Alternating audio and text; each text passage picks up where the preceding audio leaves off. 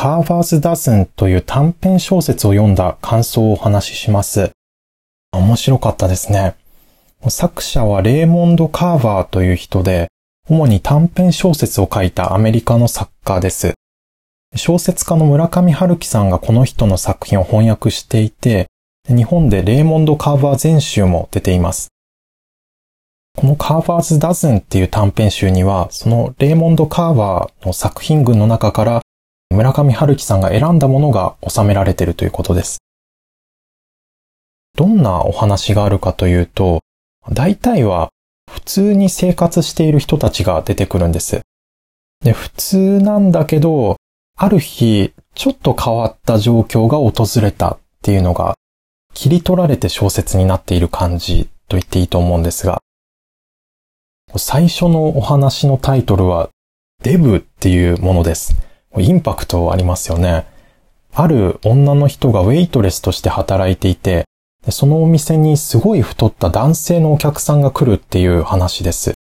指まですごく太くて長くて、で、そんな人がこうサラダもパンもデザートもめっちゃいっぱい食べたのよって、ウェイトレスの女性がその時のことを思い出して友達に話してるっていう、まあ、それだけのことではあるんだけど、でもそこにはなんかものすごく大きな変化が起きているらしいという、なんだかうまく説明できないんですけど、まあそんな感じです。でそういう、それを体験している登場人物自身も、なんだかよくわかってない脅迫観念っていうか、素通りしちゃってもいいような出来事に何か感じてしまうっていうお話がまずあります。ちょっと不気味なところもあって、そういう日常の中の怪しさっていうか、何もないはずの空間がベロッと避けてなんか出てきてるっていうか、ちょっとそんな感じもします。レーモンド・カーバーっていう人はこういうことを言ったそうです。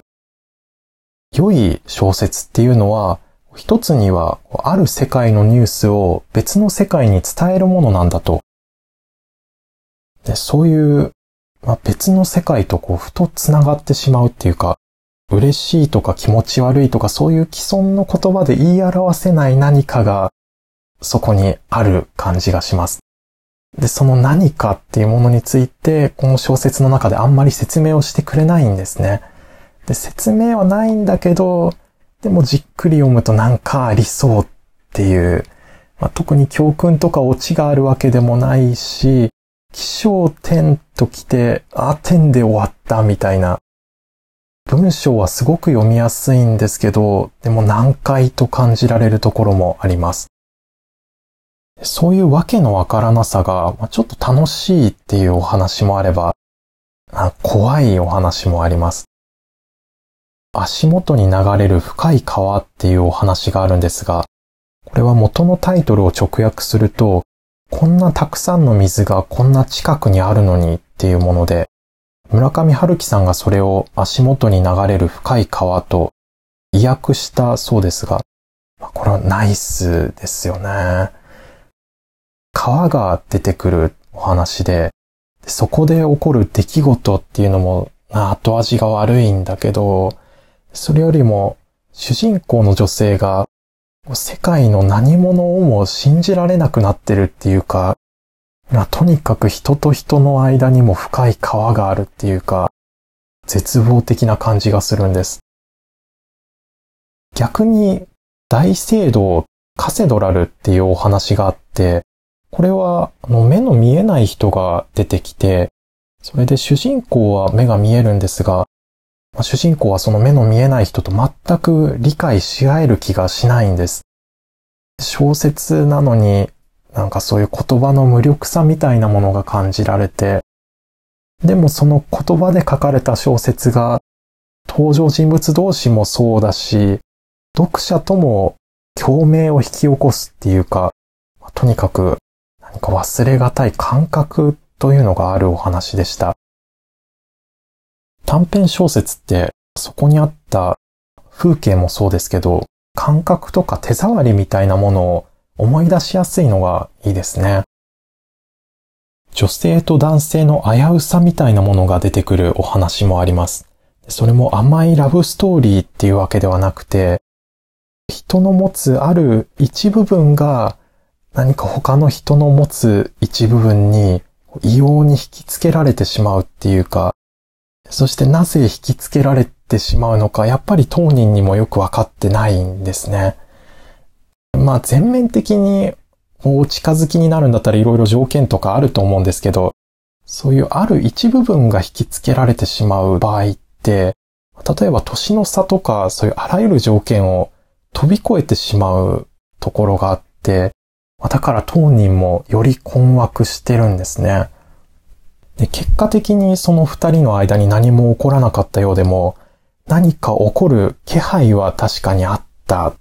と言いますか。